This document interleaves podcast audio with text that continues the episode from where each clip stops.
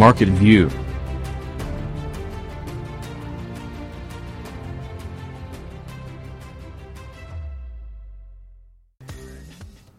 Και τώρα έχει έρθει η ώρα να φιλοξενά, να καλωσορίσω μάλλον εδώ στο, στο Ναμάγκη Radio τον ε, Μιχάλη Λαγό, ο οποίος είναι στη τηλεφωνική μας γραμμή. Είναι κειμενογράφος, συνεργαζόμαστε πάρα πολύ καιρό και νομίζω ότι είναι ο κατάλληλος να μας ε, μοιήσει στα μυστικά της κειμενογραφίας. Με άλλα λόγια, του σωστού τρόπου να γράφουμε διαφημιστικά κείμενα για να μπορούμε να προσελκύουμε πελάτες. Μιχάλη, καλησπέρα. Καλησπέρα, Θέμη μου. Χαίρομαι που σε ακούω ξανά. Σε ευχαριστώ πολύ που είσαι σήμερα εδώ Σάββατο. Είσαι, δεν είσαι στην Αθήνα. Νομίζω εσύ κάνεις αποδράσεις σου κάθε Σαββατοκύριακο, σωστά; Κάνω, κάνω αποδράσεις. Ε, δεν είμαι στην Αθήνα. Καλά το έχεις ε, σκεφτεί. Είμαι στην ορεινή Αρκαδία. Πω, πω, πω. Αυτό έλεγα χθες. Όταν προχθές που μιλήσαμε, που σου είπα ότι θα ήθελα να μιλήσουμε στην εκπομπή και μου λες: Θα ταξιδεύω να πάω στο, στο εξοχικό μου. Λέω: Τι τυχερός ρε παιδί μου. Δουλεύει όλη τη βδομάδα, φεύγει Παρασκευή, γυρίζει Δευτέρα και γυρίζεις φρέσκος. Ε; Ε και βλέπεις, Θέμη μου, τη φόρτιση των λέξεων. Μια και είπες ότι θα μιλήσουμε για την κειμενογραφία και για τις θετικές και αρνητικές λέξεις. Βλέπεις με το που ακούγεται η φράση ορεινή Αρκαδία, τι όμορφα συναισθήματα προκαλεί. Βέβαια, η, η, λέξη ορεινή, by the way, έτσι, ορεινή, κάπου που δεν είναι ουσιαστικά, αλλά σκέψου, τόσο ψηλά, τόσο μακριά, ε. Ναι, γιατί το, ε, είναι ο συνδυασμός του ορεινή με το Αρκαδία. Αν σου έλεγα ότι είμαι σε μια ορεινή περιοχή, μπορεί και να φανταζόσουν εσύ και οι ακροατές σου κάποιο κακοτράχαλο βουνό.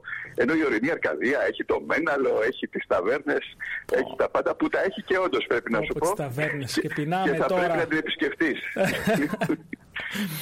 ε, λοιπόν, Μιχάλη, θέλω να μας πεις τι είναι η κειμενογραφία; Η κειμενογραφία πως ε, είναι αυτό που λέει η λέξη, το γράφειν κειμένων. Να γράφεις δηλαδή κάποια κείμενα με τα οποία προωθείται ε, ένα brand, μια υπηρεσία, ένα προϊόν, ένα συνεταιρισμό, ένα δίκτυο.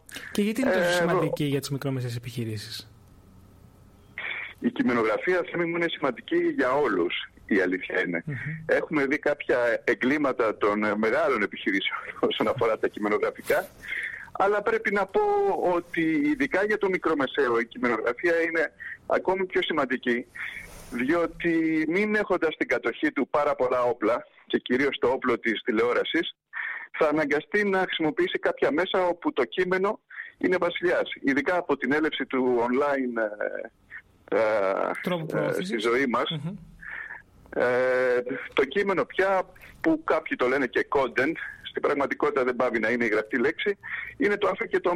Αν σκεφτείς ότι οι μικρομεσαίοι έχουν πια ως όπλα τους την παρουσία τους στο facebook, στα social media, στα site κλπ. Το να γράφουν καλό, σωστό, στρωτό και ενδιαφέρον κείμενο είναι βασικό. Κάτι παραπάνω από επιβεβλημένο. Γιατί οι περισσότεροι μικρομεσαίοι επιχειρηματίες ή, να πω αγνοούν ε, ή δεν χρησιμοποιούν όλοι οι κειμενογράφους; Ναι, πολύ ωραία ερώτηση και η απάντηση είναι ότι υπάρχει μια ειδική σχέση του Έλληνα με το κείμενο. Θεωρεί ότι μπορεί να το γράψει. Πω αυτό το... δηλαδή, αν έχεις, όπως υπάρχει και η ειδική σχέση του Έλληνα με την ποίηση, δεν, έχεις, δεν έχεις υποπέσει την αντίληψή σου ότι ε, ένα-δύο ποίηματα όλοι τα έχουν γράψει. Εγώ δεν λοιπόν, έχω γράψει κάτι τέτοιο, συγγνώμη. Λοιπόν, για πήγαινε κάποια χρόνια πίσω, κάτι θα Όχι, όχι, τίποτα, τίποτα, αλήθεια, ποτέ δεν είχα καμία έφεση προς το αντικείμενο. Εν πάση περιπτώσει, άκουσε να δεις τι, γίνεται. Υπάρχει η αίσθηση ότι έλα μωρέ κείμενο είναι, θα το κάνουμε, θα το κάνουμε εμείς από μόνοι μας. Ενώ βέβαια το κείμενο είναι κάτι πάρα πολύ σοβαρό και χρειάζεται έναν επαγγελματία και έναν έμπειρο κειμενογράφο, δεν είναι τόσο σοβαρό, τουλάχιστον στη συνείδηση του μικρομεσαίου επιχειρηματία, όσο ας πούμε μια ιατρική του ανάγκη. Δεν έχω ακούσει ποτέ κανένα να λέει έλα μωρέ θα το ράψουμε μόνοι μας το παιδί που χτύπησε Έτσι. και θέλει ράματα. Σωστά.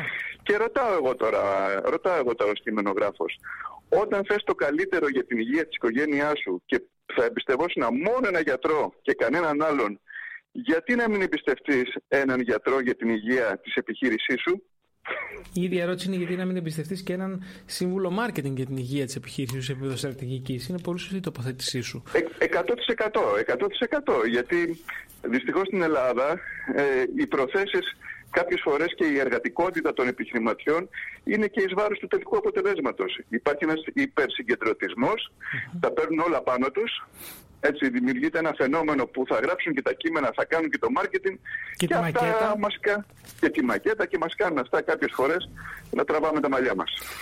Πώς αντιμετωπίζετε το επάγγελμά σας στην Ελλάδα, υπάρχει διαφορά με πώς αντιμετωπίζετε το εξωτερικό; Ε, κοίταξε να δεις, ε, στο εξωτερικό και μιλάω για τις αγγλοσαξονικές που έχω και, και περισσότερη εμπειρία ως δίγλωσσος κειμενογράφος και επειδή η διαφήμιση είναι πολύ παλαιότερη από ό,τι στην Ελλάδα, δηλαδή έχει ένα αιώνα ζωής, σε αντίθεση ξέρω, με τα 40-50 χρόνια της Ελλάδας, υπάρχει και μεγαλύτερος σεβασμός και μεγαλύτερη κατανόηση της ανάγκης του κειμενογράφου. Ε, ξαναγυρίζουμε δηλαδή στην προηγούμενη ερώτησή σου και καταλήγουμε στο ότι πρέπει να καταλάβει ο μικρομεσαίος ότι δεν είναι πολυτέλεια ο κειμενογράφος, αλλά ανάγκη. Και ο σύμβουλος marketing. Έτσι, αυτές είναι ανάγκες της επιχείρησης πια. Ναι. Είναι και, μια... και να, πω και, να πω και αυτό Θέμη μου ότι ο μικρομεσαίος πια δεν έχει να αντιπαλέψει μόνο ας πούμε τον απέναντι μικρομεσαίο αλλά σε μια συνεχώς διευρυ... διευρυμένη, συνεχώς ε, αναπτυσσόμενη παγκόσμια αγορά έχει να ανταγωνιστεί σχεδόν όλο τον πλανήτη. Ένας ακόμα λόγος να το κάνει σωστά. Μιχάλη, ο, ο κειμενογράφος είναι και content developer ή όχι; Ε, όχι, ε, όχι content, ε, concept, concept developer.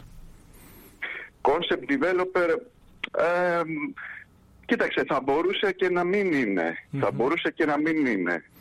Δηλαδή, στην καριέρα μου είχα, ας πούμε, κειμενογράφους, όταν, ε, πριν ανοίξω τη δικιά μου εταιρεία, που ήταν ευχαριστημένοι στο να γράφουν απλά τις μακετούλες. Έτσι τα κείμενα για τις ετικέτες, τα κείμενα για τις, ε, ε, για τις προστικές ενέργειες, ναι, για τα φυλάδια και μέχρι εκεί. Αλλά θεωρώ ότι ένας κειμενογράφος που είναι concept developer θα δώσει στον επιχειρηματία διπλή Έτσι, γιατί θα, θα έρθει η ανάγκη που θα χρειαστεί και ένα concept. Δηλαδή θα, θα, θα, έχεις ένα κειμενογράφο να σου κάνει ας πούμε το φυλάδιο και έναν για το concept. Είναι καλύτερο να έχεις ένα για όλα. Να σε ρωτήσω κάτι. Γιατί όταν ένας επιχειρηματίας μικρομεσαίος, ο οποίος μπορεί να έχει από ένα κομμωτήριο μέχρι οποιαδήποτε βιομηχανία, ε, μικρή βιομηχανία, και πάει σε έναν γραφίστα να του φτιάξει το φυλάδιο, γιατί όταν λέμε θέλω να φτιάξω ένα φυλάδιο, ε, που θα πας στο γραφίστα, γραφίστα θα πας. Άμα δεν έχεις σκεφτεί ναι. ότι πρέπει να χρησιμοποιήσεις ε, ένα σύμβουλο marketing ή από το marketing σου κτλ.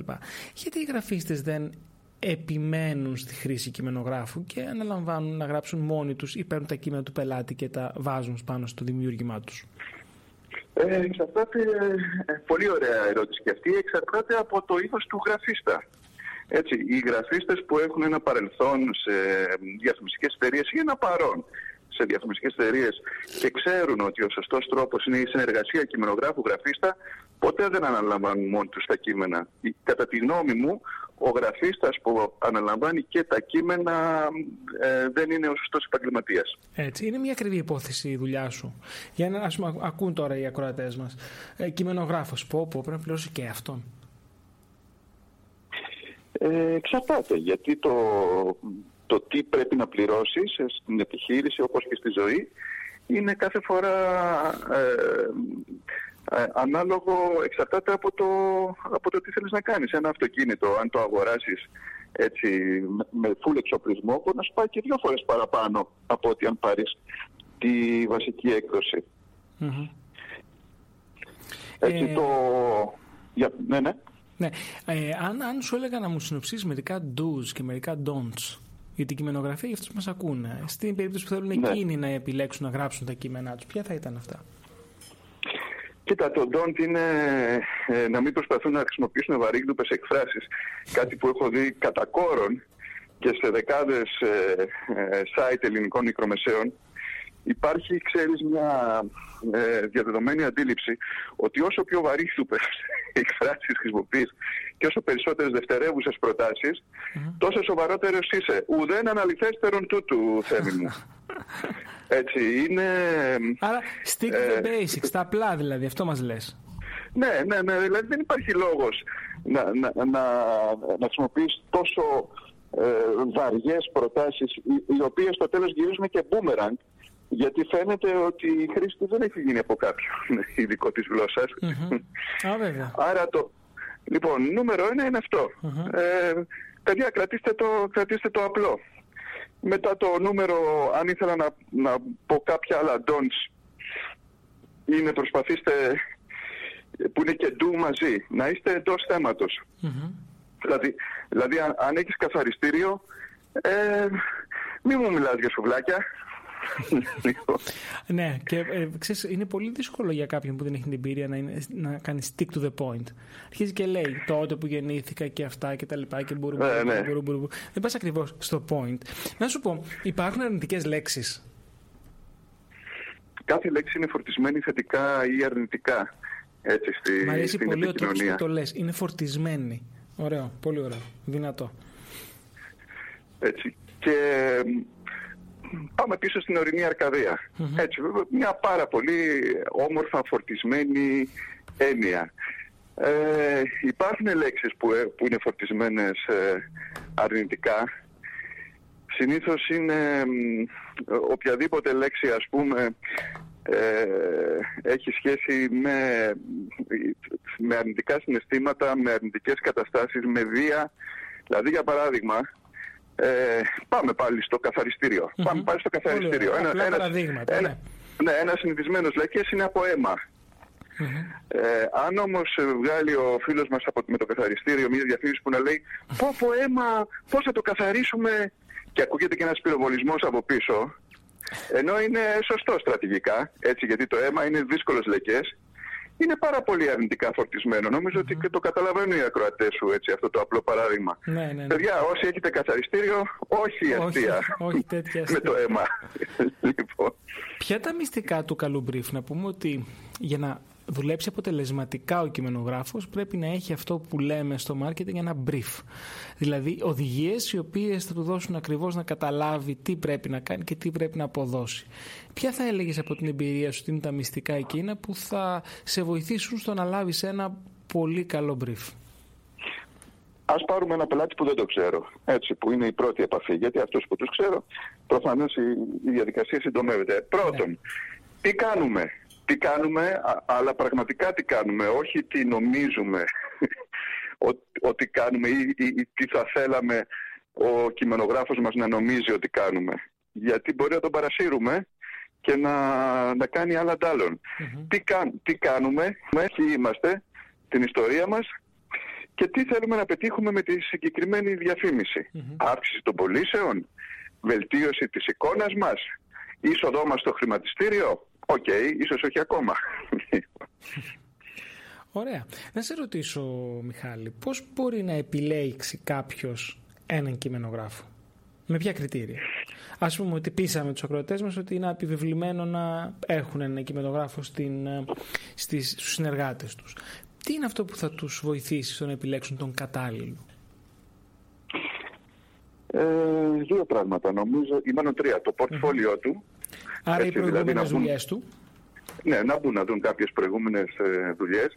Η προσωπική επαφή, γιατί με τον κειμενογράφο σου είναι περίπου σαν να είσαι με τον ψυχολόγο σου. Αν δεν υπάρχει προσωπική επαφή και κατανόηση, όσο και να το παλεύετε και οι δύο, δεν θα βγει κάτι Έτσι, και το... Ε, και, και... Άρα το πρώτο είναι να έχουμε καλή σχέση και να μπορούμε να επικοινωνήσουμε μαζί του.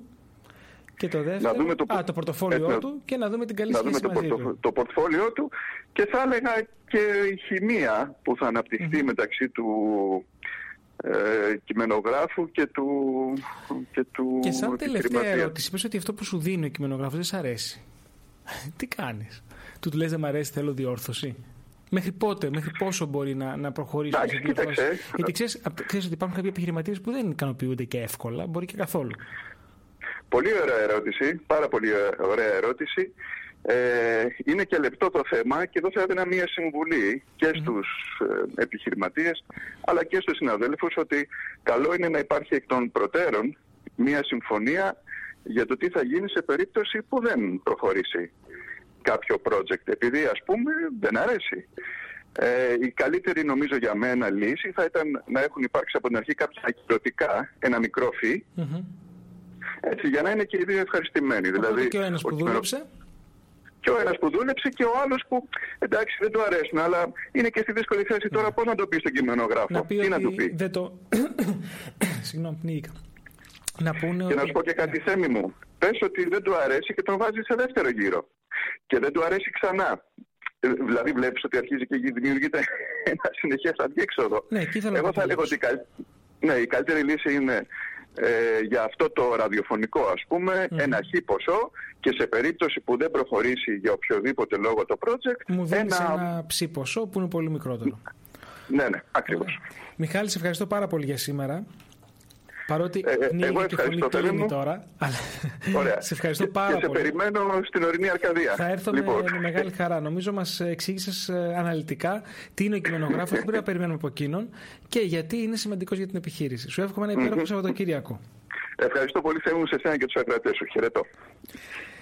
Είχαμε λοιπόν στην παρέα μας τον Μιχάλη Λαγό, κείμενογράφος, διαφημιστής με άλλα λόγια, ο οποίος ε, μας βοήθησε να καταλάβουμε πόσο σημαντικό είναι να έχουμε έναν ε, κείμενογράφο ε, στους συνεργάτες μας, ο οποίος θα μας βοηθήσει να γράψουμε σωστά κείμενα τα οποία πραγματικά θα πουλήσουν. Και αυτό θέλουμε να κάνουμε με κάθε δράση marketing, να πουλήσουμε.